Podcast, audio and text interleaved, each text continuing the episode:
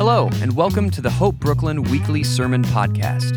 Hope Brooklyn is a community of faith in Brooklyn, New York that believes wherever you are in your spiritual journey, there's room at the table. Thanks for listening and enjoy this week's sermon. Jesus, all honor and all glory and all power is yours. We don't give it to you, it's already yours. We just acknowledge that the world will give you the glory and the power and the honor. Lord, thank you for this community. Thank you for this new year. Thank you for um, the way you're raising up leaders, um, the way you're equipping people, the way you're equipping your church. We are a body, a collective, and together, um, joined together, infused by your Holy Spirit, we are a representative of Jesus to Brooklyn. We don't take that lightly, but we also have no idea what that means. So reveal that to us, shape us, mold us. We give you permission, both as a community and as individuals. We open up our hands and we say, Shape us. We love you, Lord. We ask that you inhabit our praise today. It's in your name. Amen. All right. We are crowds and disciples. What does that mean? It's, it's kind of ironic, and you'll realize in a second, because essentially what we're saying when we say we are crowds and disciples um, is that we try to keep the line fluid between insiders and outsiders. We don't want to use insider language. And we say that by using very insider language, which is my bad. Um, but I didn't realize it at the point, but now we just got to go with it. So, what do I mean when I say we are crowds and disciples? Well, a little context. Um, so, in the New Testament, there are four accounts of Jesus' life. Uh, they're called the Gospels. They were written by four different people Matthew, Mark, Luke, and yeah, John. Love it. And what they do is they detail Jesus' life, or more specifically, Jesus' ministry. So they kind of skip the first 30 years, uh, which is a, a mysterious point in the life of Jesus. This Jewish carpenter, what was he doing? I guess he was practicing carpentry. We don't know. History's silent. But then for a period of one to three years, this guy was very active. Um, he traveled the Judean countryside and surrounding regions. He preached, and apparently he preached very powerfully. Um, he was a really good teacher of the Jewish law. Um, so Jews were really, really confounded and um, compelled by his teaching, the way he opened up a law in a way they had never seen, and he healed people. So people with leprosy were healed of their leprosy. People who were blind were given sight. Um, he healed. And as these authors detail the ministry of Jesus, you find that there are these sub characters, these groups of people who are following Jesus where they go. And there are a couple, but for our purposes, there are two. And you know what they are. There's one group that the narrators call the crowds, and there's another group called the disciples. Now, what's the difference between the two? Uh, not much, actually. The crowds, in essence, don't know what they think about Jesus yet. They're compelled by him. So, as rumors spread throughout the Judean countryside that Jesus is going to another town, this miracle worker, this teacher, crowds hear that and they swarm. They are compelled. They want to be healed. They want to hear a good teaching. What are these rumors? Are they true? They don't know what they think about him, but they're compelled by him. Disciples, on the other hand, have sort of crossed this invisible threshold. They know what they think about him, they're accepting his claims about himself. The rumors are circulating that this guy is the Messiah, which is another insider word um, within the Jewish culture, which basically means the Savior that God is going to send to to vindicate the Jewish people, to throw off all foreign oppression, and to lift them up as the exemplar, the special people, and all nations realize that. And they believe it's going to come through one person, through a Messiah. And the disciples are those who say, This is it. They're calling Jesus the Messiah. We're following this guy as our teacher, but they're just really bad at it. So that's the difference between the two this invisible threshold of how someone views Jesus. Now, there are also similarities between both groups. One, I kind of hinted at it, both really don't understand Jesus, but want to. Both groups don't really get what he's about. At least the crowds are honest about it. They say, Because I don't know who you are fully, you know, I'm just arm's distance. The disciples, on the other hand, they've gone all in. They're like, We're following you. You're the Messiah. But throughout this story, we read page after page of Jesus sort of redefining that word. He's like, I am the Savior, but not the way you think. And they keep stumbling and they keep having like brain freeze and be like, wait, what? You're, you're doing it this way? You're, you're talking with that person? Aren't you gonna, when are you gonna throw off the powers of Rome? I will, but it's gonna come in a different way than you expect. Both don't understand Jesus, but are trying to. And another similarity is both are attempting to use Jesus. Both are. The crowds, again, very honestly, they want to get healed. Their lives are hard. They want to go to him and they're desperate to touch him. They're desperate. Please. Like, there's one story of a group of friends um, of this guy who's a paralytic. And they are so desperate for their friend to get healed that they cut open the roof of some person's house and they lower their friend down on a mat. Like, they're not, they don't care who Jesus is. They've heard he heals. They want that. They're trying to use Jesus. The disciples, though, are also trying to use Jesus. And I just mentioned it. They think that the Messiah is going to take the world back by force. It's, it's, it's likened to a politician that's about to make it big. And everyone's sort of scrambling to say, hey, which cabinet position are we going to get? They're riding the coattails of this guy who's about to be lifted up. There's actually one story where uh, the disciples, um, they're walking with Jesus. They're going to Capernaum, I think. And, um, and Jesus is walking ahead of them. The disciples are behind. And um, uh, Jesus hears what they're talking about, but he pretends like he doesn't. And the disciples are actually arguing amongst themselves, but they're arguing about who's the greatest. They're arguing like, hey, who's which one of us is the best of the 12 in this ranking order? Who ranks highest? Interestingly, there's another story where Jesus, uh, he's talking to the crowds and he says, if you want to follow me, you got to come die with me. And later after that, Peter, like a shrewd political advisor, pulls, you know, his candidate aside and says, oh, no, no, no, no. You can't say that. And Jesus looks at him and goes, get behind me, Satan. You don't have in mind the things of God. You have in mind the things of men. Both the disciples and the crowds are not really wanting Jesus for himself. They're trying to use him. The disciples see him as the golden ticket to power, to glory. Glory for themselves, glory for Israel, but to glory. I bet if, if you were to examine your own life, if you're here today and you call yourself a follower of Jesus, if you examined your, your own life, you'd probably see that somewhere along the line, when you sort of got in this whole relationship, you did it with selfish motives. I definitely did. I became a Christian um, at age 11 in the First Baptist Church of Cary, North Carolina, because my youth pastor started talking about hell, and I said, I do not want to go there. So, wait, so this guy's the way I avoid that place? Done. Sign me up. Follower. Right? I didn't know anything about Jesus. I mean, I knew he made me feel good. I knew he seemed really kind, really gracious. I liked that. But I didn't want to go there. I was using him to avoid this place.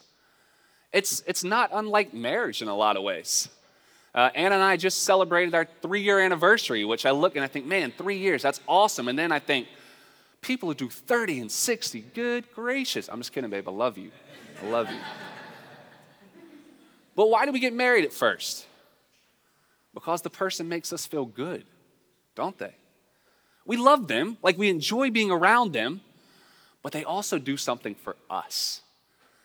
That's what draws us, that's what compels us. And then as we get into it, we realize those feelings change, they're not the same. And it starts being, well, what is love if it's not self motivated, if it's not about me?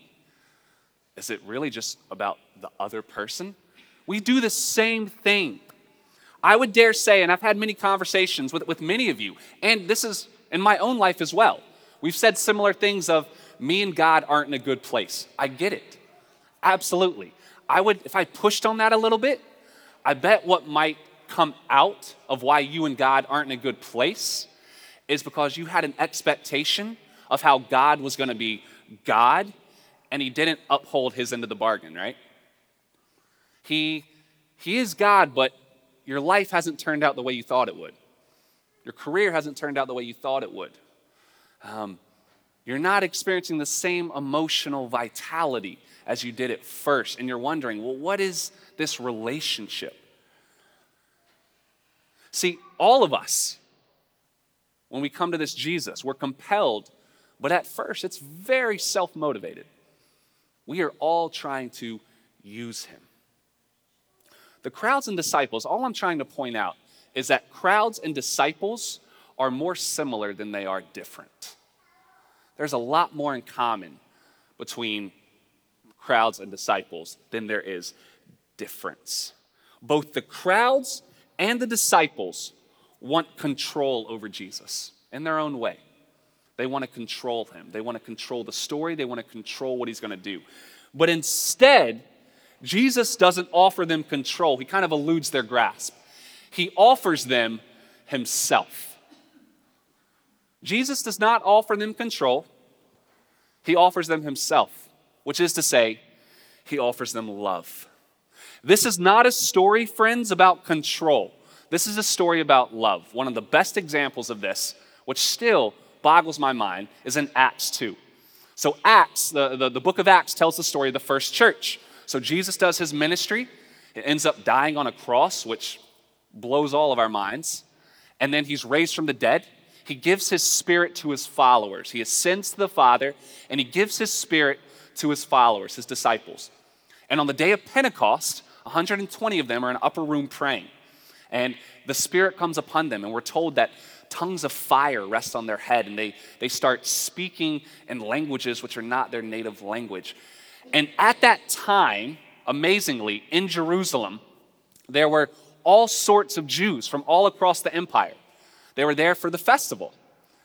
And so, when these new Jesus followers who are just given the Spirit start speaking in various languages, all these various Jews hear the gospel being spoken in their own language. They hear it and they're like, what? Do, these are, you know, Jews, they don't speak my language, and yet they hear the praises of Jesus being spoken in their own language, such that we're told 3,000 became Jesus followers that day. And then amazingly, the story stops right there. And I want to know if you're Peter, if you're the 12, if you're the disciples, why didn't you mobilize? Right? Why didn't you be like, okay, you're baptized, you're Jesus followers, let's mobilize, let's do this, let's come together. The revolution begins. No, what happens to those 3,000? I assume they all went home. What, Jesus, what, why didn't you seek control? It's not about control, not the way you imagine it's about control. There's something else going on here. See, in the adventure, in this adventure that we're all sort of looking at and studying and, and interested in, there are clear steps of faith. I'm not against clear steps of faith. When Jesus shows up to the, the disciples, before they're disciples, when many of them are fishermen, what does he do? He says, Follow me. He doesn't give them a treatise about who he is. He just looks them in the eyes and say, Hey, follow me and I'll make you fishers of men. And they do. Clear step of faith. Not an intellectual step of faith, a tangible, embodied step of faith. The Lord's table, a huge step of faith. But what do we say here at Hope? We say that this table is a symbol of our heart's confession that Jesus is Lord, but it's open to everyone free of cost. We're not going to police the table. Know what it represents, know whose table it is. But if you want to partake, come and partake. Baptism Another clear step of faith for those who say, ah, Jesus is Lord. I need to follow him. You need to be baptized. You need to go under the waters, join the rest of the community, die to the old self, come alive with Jesus. These are clear steps of faith, and I'm not saying that these are wrong. The issue with these steps of faith for, for humans and for church throughout the history is that you and I, we attach social status to these steps don't we? we draw markers of distinction and we say, well, the people who are saved, whatever that means, are here and the people who are not are there. And then there's another group of people and they speak in tongues and they're over here. And then there's another group. It's not about the steps of faith for us, it's about the status that is, comes with it. We, like the disciples, argue about who's the greatest, don't we? And what is status? Status is simply modes of control. Status are the way that we assign scorecards so we know how we're ranking up against one another. Status, underneath that, is just fear that we're to die. fear of death and what happens after that. That's all it is. And us trying to um, fend off the inevitable and trying to hold Jesus by the, the throat and say, You have to save me because look, I did this. It's fear underneath. And the crazy thing about this story is, as the disciples, time and time again, and the crowds attempt to use Jesus, attempt to control him, attempt to um, use him as a prop for their fear, Jesus, time and time again, eludes it and he sort of inverts it. So, in that story, after the disciples are arguing about who's the greatest, we read in Mark's gospel, and this is what it reads and they came to Capernaum. And when he was in the house, he asked them, What were you discussing on the way? But they kept silent, for on the way they had argued with one another about who was the greatest. And so he sat down and he called the twelve and he said to them, If anyone would be first, let him be last and servant of everyone. And he took a child and he put the child in the midst of them. And taking the child in his arms, he said to them, Whoever receives one such child in my name receives me. And whoever receives me receives not me, but the one who sent me. In our own day, if Jesus were to do something like this among us, we would be scandalized to a degree. But in their day, in this ancient period, the scandal would have been insane. Children were like tadpoles. You had a lot of them because you knew a bunch were going to die. They had no value until they became adults. You sort of had a bunch, you're like, well, I mean, hopefully you survive, but again, a lot are going to die from disease. So once you're able to contribute to this world, then you have status, then you have a voice. Not unlike we have those groups as well those groups who, uh, this name for the children who, who don't contribute anything to society, but instead are a drain on our resources. Some names are the homeless, some names are the disabled, those who really don't add anything to society, instead, they just drain us. And Jesus would take them and put them in the center of us and say, Here's the kingdom. Surprise become like this. The disciples and the crowds, that is to say, you and me, want control.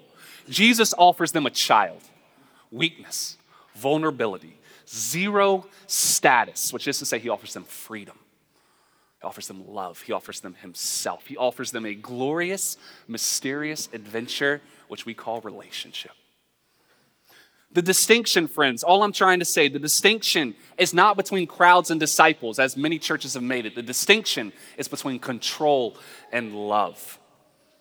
And if you want to understand love, if you want to understand Jesus, you need to go to the ones with the least status. You need to listen. They have the most to teach you about this kingdom. I remember, I mean, this is a lesson we never fully learn.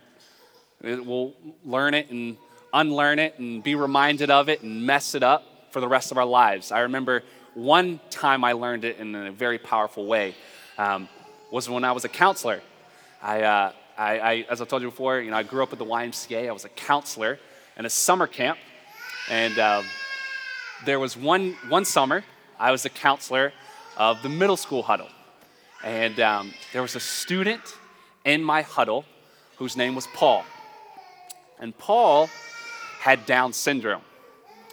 Um, I pray that you get the chance to be friends with a person with Down syndrome at some point. It is, um, to be honest, it's uncomfortable at first. There are many times where the, the social cues are lost, where you don't know how to respond. If you've ever received a hug from someone with Down syndrome, you'll know what I'm talking about. Uh, the first time it happens, they, they sort of don't have an awareness of physical space or um, the way that intimacy comes from trust, right? We become more touchy with one another the more we trust someone. So the first time I meet you, I'm gonna shake your hand, right? The next time I meet you, maybe I'll give you a little clasp and a hug or something.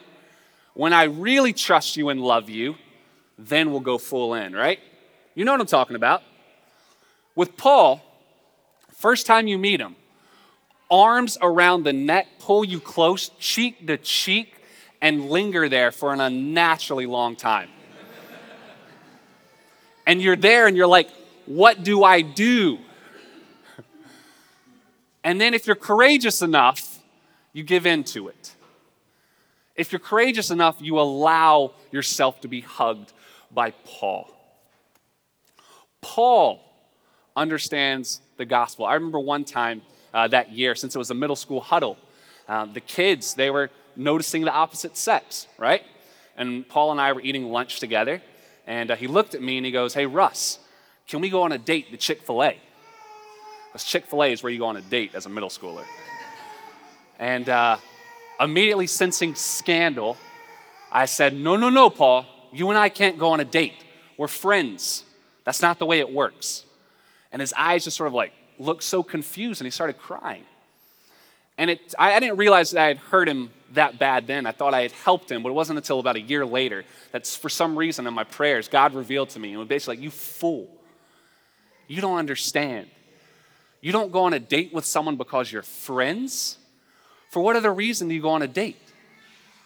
Paul loved you, and he was communicating that he loved you by asking you on a date and you hurt him. No, no, no. See, you thought you were trying to save him, and the opposite is true. Paul was trying to save you. Paul was teaching you about me and the kingdom. If we want to learn about who Jesus is, we need to surround ourselves with people like Paul. So, all I'm saying that if the line is not crowds and disciples, but rather it's between control and love, what that means for Hope Brooklyn is we are going to be a people who minimize control and maximize love. That's what we're going to be about. We're going to work really hard to minimize the ways that we control as a way to abate our fear. And we're going to try to maximize the ways that we love in a reckless and fearless sort of way. That means lots of things. Three things off the top of my head. That means we must be a people content with not knowing who's what or what's what because we're too busy trying to know Jesus more. We must be a people not worried about who's where and where's where, and even speaking very honestly about the story and the parts of the story that don't make sense. We must be a people content with saying that doesn't make sense. I don't know. Because we're too busy following Jesus more. We must be a people who, when we talk about the story, talk honestly. When we talk about the crucifixion, say that somehow, in some mysterious way, what we're acknowledging is that on the cross, God abandons God. God is the ultimate security. And yet, on the cross, God abandons God. I don't know what to do with that. At the center of our story, we are stripped of all meaning, as Peter Rollins says, all security. Now, of course, yes, Jesus is raised from the dead, but we don't know what's going to happen in that moment. So we must be a people content with not knowing who's what because we're too busy trying to know Jesus more. Secondly, we must be a people who reject cliques, making ourselves available for new surprises. Now, I'm not saying reject deep, transformative relationships. Inevitably, you get in a group of people and you meet. Some you're going to have a connection to more than others. I'm not saying don't pursue deep relationships. What I am saying, though, is that in the life of a community, there will come a point where a group of four, five, however big the group is, a really solid group, they'll be presented with someone new, They'll be presented with a couple new people. They'll be presented with change, and they'll have a choice in that moment. Do we reject that change? Do we sort of retreat into ourselves and what we have now? Or do we make ourselves available to the possibility of the, the mysterious, of what might happen if we let someone else in? And see, we, we reject the change and we choose cliques. Why? Because we think love is zero sum. It's just like when parents have a second child. I don't have children yet. This is what I've heard. When you have the first child, you say something along the lines of, I had no idea I could love another human the way I love this child, right? And then when you have the second and you're about to go to the hospital and the first gets really scared all of a sudden. Why do they get scared? Because they say, hey, mommy and daddy are about to bring back a second. Does that mean they're going to transfer some of the love off of me and put it on the second one? Right? And you say, no, that's not the way love works.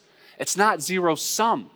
Amazingly, I find, mommy and daddy find, that they're capable of even more love for you and for your new brother or sister than I thought possible. Love multiplies, love compounds. See, when fear says, no, reject what's new, don't make yourself available for surprises, retreat in, that's when it starts getting toxic. But when we make ourselves available for new surprises of God, we find our love, the possibilities of friendship compound, multiply. To be a Christian is to be part of an adventure. And the invitation of Jesus is to be part of a movement. So we must be a people content with not knowing who's what, because we're too busy trying to know Jesus more. We must be a people who reject cliques in the name of making ourselves available to the new and scary, mysterious surprises. And last, and go with me with this one, I'm gonna use a dirty word, but trust me, now I got your attention. Yeah, just a dirty word. We must be a people who embody the gospel's imperialism. I know, ooh, the I word in a post colonial world. I don't know if we're really post colonial personally, but that's another conversation. We must be a people who embody the gospel's form of imperialism. See, you and I have this idea that salvation is individualistic, don't we? That we are presented with this story, and then we make a decision, right, to accept this Jesus or not. And though that's faintly true, it's so much bigger and more robust than that. Salvation, according to the Jesus story, is nothing less than the reign of God. Jesus died on the cross, Jesus was resurrected from the grave. And as he ascended to the Father, he told his followers, All authority on heaven and on earth has been given to me. God has already saved the world through Jesus. It's already saved. The world is already saved. Now, we might protest with how he saved the world, and that's fair. But we cannot protest that according to the story, excuse me, the world is already saved. It's already his. I'm not a Christian, and this is important. I'm not a Christian because this story makes my life better. In many places, it doesn't, it makes it worse. I'm not a Christian because I think the story is beautiful, though I do. I'm a Christian because I think the story's true. I think Jesus is alive, and I think the world is His. That Jesus has reconciled the world back to God. I don't think Jesus is one item on a religious menu of other options. I think Jesus owns the whole restaurant though we don't see it yet. That's the reality. It's His restaurant, it's His world already through the cross. Salvation is not individualistic, salvation is total. The world's already His. Rather, we're just waking up to that, so to speak. People are waking up to the truth that Jesus already is sovereign. As Stanley Hauerwas says, in Jesus we meet not a presentation of basic ideas about God, world, and humanity. In Jesus we meet an invitation to join up, to become part of a movement, a people. So, to continue the metaphor, when I say we embody the gospel's form of imperialism, we embody an imperialism of love, not control. See, the reason we like that, we don't like that word, and for good reason is because all the modes of imperialism we've ever seen are modes of control. One nation or one group of people thinking they know better than another. It's really about their own power. So they exercise power over, they annex, and usually, I mean, m- most often than not, through military force. They take it through violence, right? That's the imperialism of control. Through violence, I take this and I subjugate you to us, our culture, our way of life, our values, whatever. But Jesus' imperialism, the gospel's imperialism, the imperialism of love, is not an obsessive, coercive project to make someone else a Christian. Or it's not an obsessive, coercive project to win the culture wars. It's not power over. The imperialism of love is power for, which is to say, it's sacrifice. God does not rule creation through coercion, but through a cross. Or, as my friend put it so well, he grew up thinking that being a Christian are all the things I'm willing to fight for, when in reality, to be a Christian is not about what I'd fight for, but what I'd die for.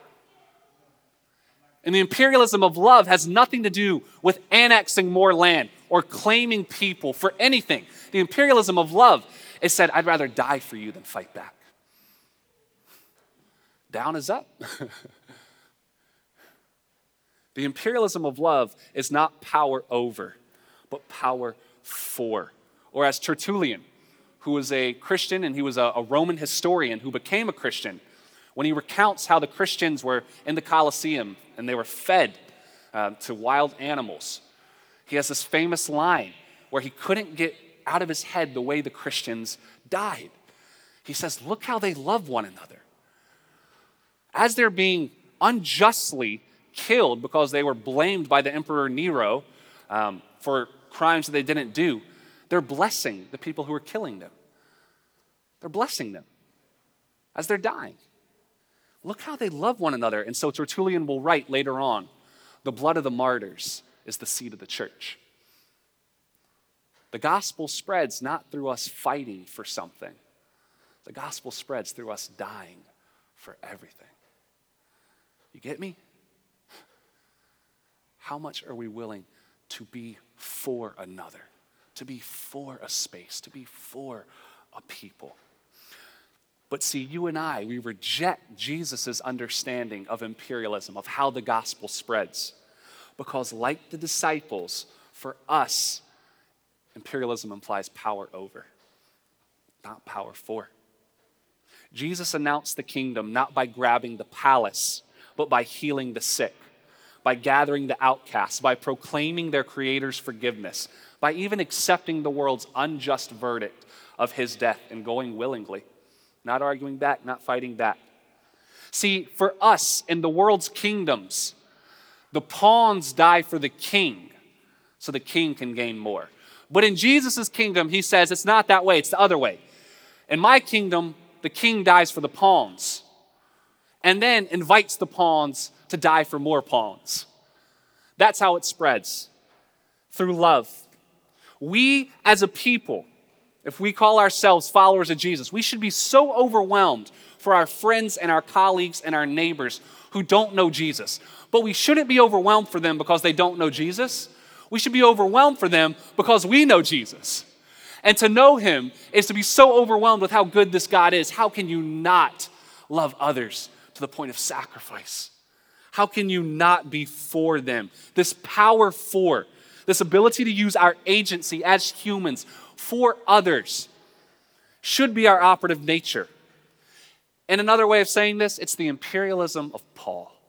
And not Paul, the apostle writer, but Paul, my Paul. It's the imperialism of one who meets you for the first time and throws their arms saying, You are the greatest human being who's ever walked this earth. It's the imperialism that says, let's go on a date together. No agenda, no reason. Just, you're alive, I'm alive, you're beautiful, I want to know more about you. You're created by my God. Now, you might not know that yet, or might not even believe that. That's, I don't care. But I know that. And so I want to know you. What's your story? What's your history? Can we be a people who ask others on dates with no agenda? Because we're so overwhelmed that God has already won the world back through Jesus. All of this is just another way of saying we are crowds and disciples because we're refusing to control the narrative.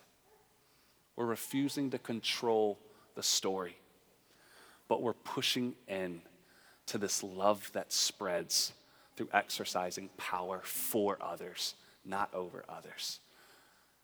Pushing into this love that says it's not about what I'd fight for, it's about what I'd die for. And I'd die for you.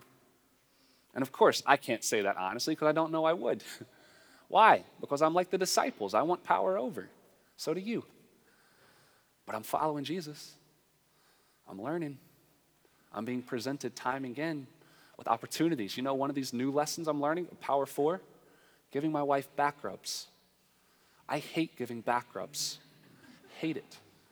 She loves it. I don't even like receiving them. It's not like it's like, you know, I don't want to give them, but you give me. It's like, no, no, let's just cancel each other out. No one gives anyone back rubs. but she loves receiving them. What if love, power for, it says, yeah, none of this is for me. But I theoretically, because I married you, love you so much. I am for you so much. And you love receiving back rubs that I do it, even though I don't like it.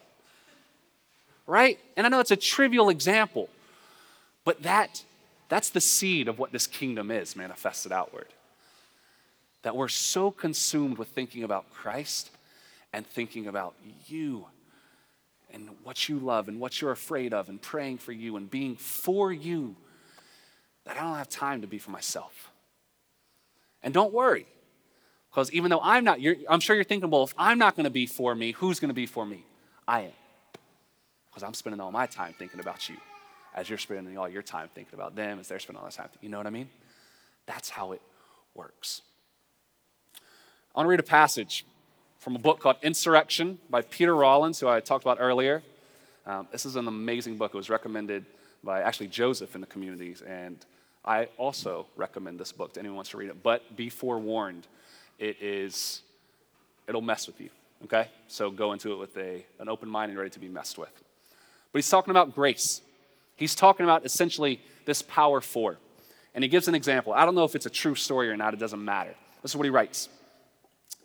There was once a young man called Caleb who was obsessed with gathering up possessions and gaining status. He was so driven by the desire to succeed that from an early age, he managed to become one of the most prominent and influential figures in the city. Yet he was not happy with his lot. He worked long hours, he rarely saw his children, and often became irritable at the slightest problem. But more than this, he knew that his lifestyle met with his father's disapproval. His father had himself been a wealthy and influential man in his youth, but he had found such a life shallow and unsatisfactory.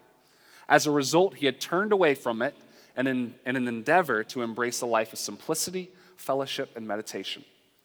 Caleb's father had taught him from an early age about the problems that come from seeking material and political influence. And he warned Caleb in the strongest possible way to embrace a life that delves deeply into the beauty of creation, the warmth of friendship, and the inspiration derived from deep and sustained reflection. Caleb's father was an inspiring man, well loved by all, and Caleb could see that his father, while living in a modest way, was at peace with himself and the world in a manner that his friends and colleagues were not. Because of this, Caleb often looked with longing at his father's lifestyle and frequently detested the path that he had personally chosen. Yet, despite this, he was still driven to pursue wealth and power. It was true that his father was a happy and contented man, but he was also concerned about his son. And on any occasion when they spent time together, he would criticize Caleb for the life he had chosen. But one day, while Caleb's father was reflecting upon his son's life, a voice from heaven interrupted him, saying, Caleb is also my son, and I love him just the way he is. Caleb's father began to weep as he realized that all these years he had been hurting his son through his disapproval and criticism. So he immediately visited his son's house and offered a heartfelt apology, saying, Please never feel that you have to change what you do or who you are. I love you without limit and condition, just as you are. After that day, the father began to take an interest in his son's life again, asking questions about what he was doing and how his work was progressing. But increasingly, Caleb found that he was no longer so interested in working the long hours. Soon he started to skip work in order to spend more time with his family and began to take less interest in what others thought about him. Eventually, Caleb gave up his work entirely and followed in his father's footsteps, realizing that it was only after his father had accepted him unconditionally for who he was that he was able to change and become who he always wanted to be. This is nothing less, says Rollins, than a description of grace. In grace, we are able to accept that we are accepted. And in this very act of knowing that we do not have to change, we discover the ability to change. God has accepted the world through his Son. It's his and everyone and everything in it. We know that. And now our task laid upon us is to love the world so deeply, to accept the world, to be for the world so much, not in a obsessive pursuit to change the world, but to witness to the love that has already changed it. To take such interest in others, such love for them, for who they are, that in the process of being loved unconditionally, they realize they didn't need some of the things they needed in the past. And maybe that happens and maybe it doesn't. It doesn't matter. That's not, for our, that's not our concern at all. Our concern, our task, what we've been called by Jesus to do, is simply to love, to love, to love, to love. So here's what I want to do for the next five minutes. Again, the temptation for many of us is to hear the gospel and to receive it intellectually, but that's not what it is. There are tangible, embodied steps of faith that we are invited into. And so to start off 2018, I want to make us a bit uncomfortable, as Paul made me so many years ago. I want to invite us into a time of prayer. invite the worship team back up. Here's how it's going to work. I can already see you, guys looking around, like what, what's, what's going to happen. Before we come to the Lord's table, we're going to take five minutes and we're going to pray together. We're going to pray. If you came with someone, maybe team up with them and spend some time praying. If, if you're by yourself and you see someone looking and you, you want to pray with them, pray with them. If you'd rather just pray with yourself, pray with yourself. But we're actually going to spend some time praying about this pillar. What I want to do, what I want us to do as a community, is pray to these three pillars each Sunday and commit ourselves to them. Commit to be the type of community that says we are crowds and disciples Commit to being a community that says that this faith is not about what I'm going to fight for, but who I'm willing to die for. And to make it even more specific, I think God does speak to us. I know it's sometimes, what does that mean and what does that look like? I think it's actually there if we silence the voices and if we are willing to trust. So, what I want to ask you to do is when we sort of go in prayer in a minute, I want you to ask God, who is one person in your life right now friend, colleague, neighbor, spouse who is one person that God would say, this type of love that was talked about today, this power for another, this sacrifice for, I want you to pursue them with this in this way. One person. So pray with that. Now, some of you might be sitting here thinking, I don't know how to pray. Sure, you do. Just like when, when uh, Zooey Deschanel told Elf that she didn't know how to sing. And he's like, Yeah, you do, just like talking. You just move your voice up and down and do it a little louder. All right? Everyone prays. You think to yourself, same thing. Just think to God. Do the same stuff, but just address Jesus. Start there. That's a great place to start.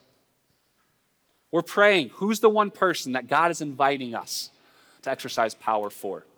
How can Hope Brooklyn be a community that does not pretend like we have it figured out?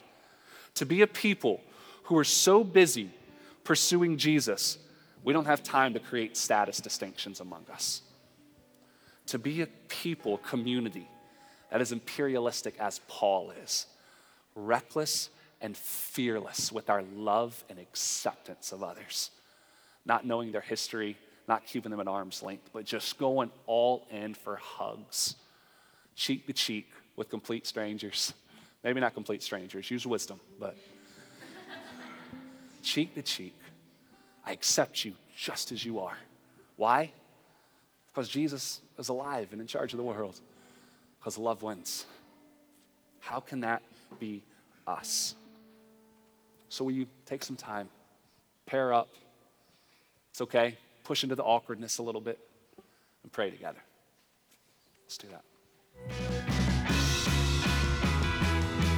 Thanks again for tuning into this week's sermon. To find out more about the mission and ministry of Hope Brooklyn, details about Sunday worship and brunch, to subscribe to our other podcasts, and lots more, visit us online at www.hopebrooklyn.org.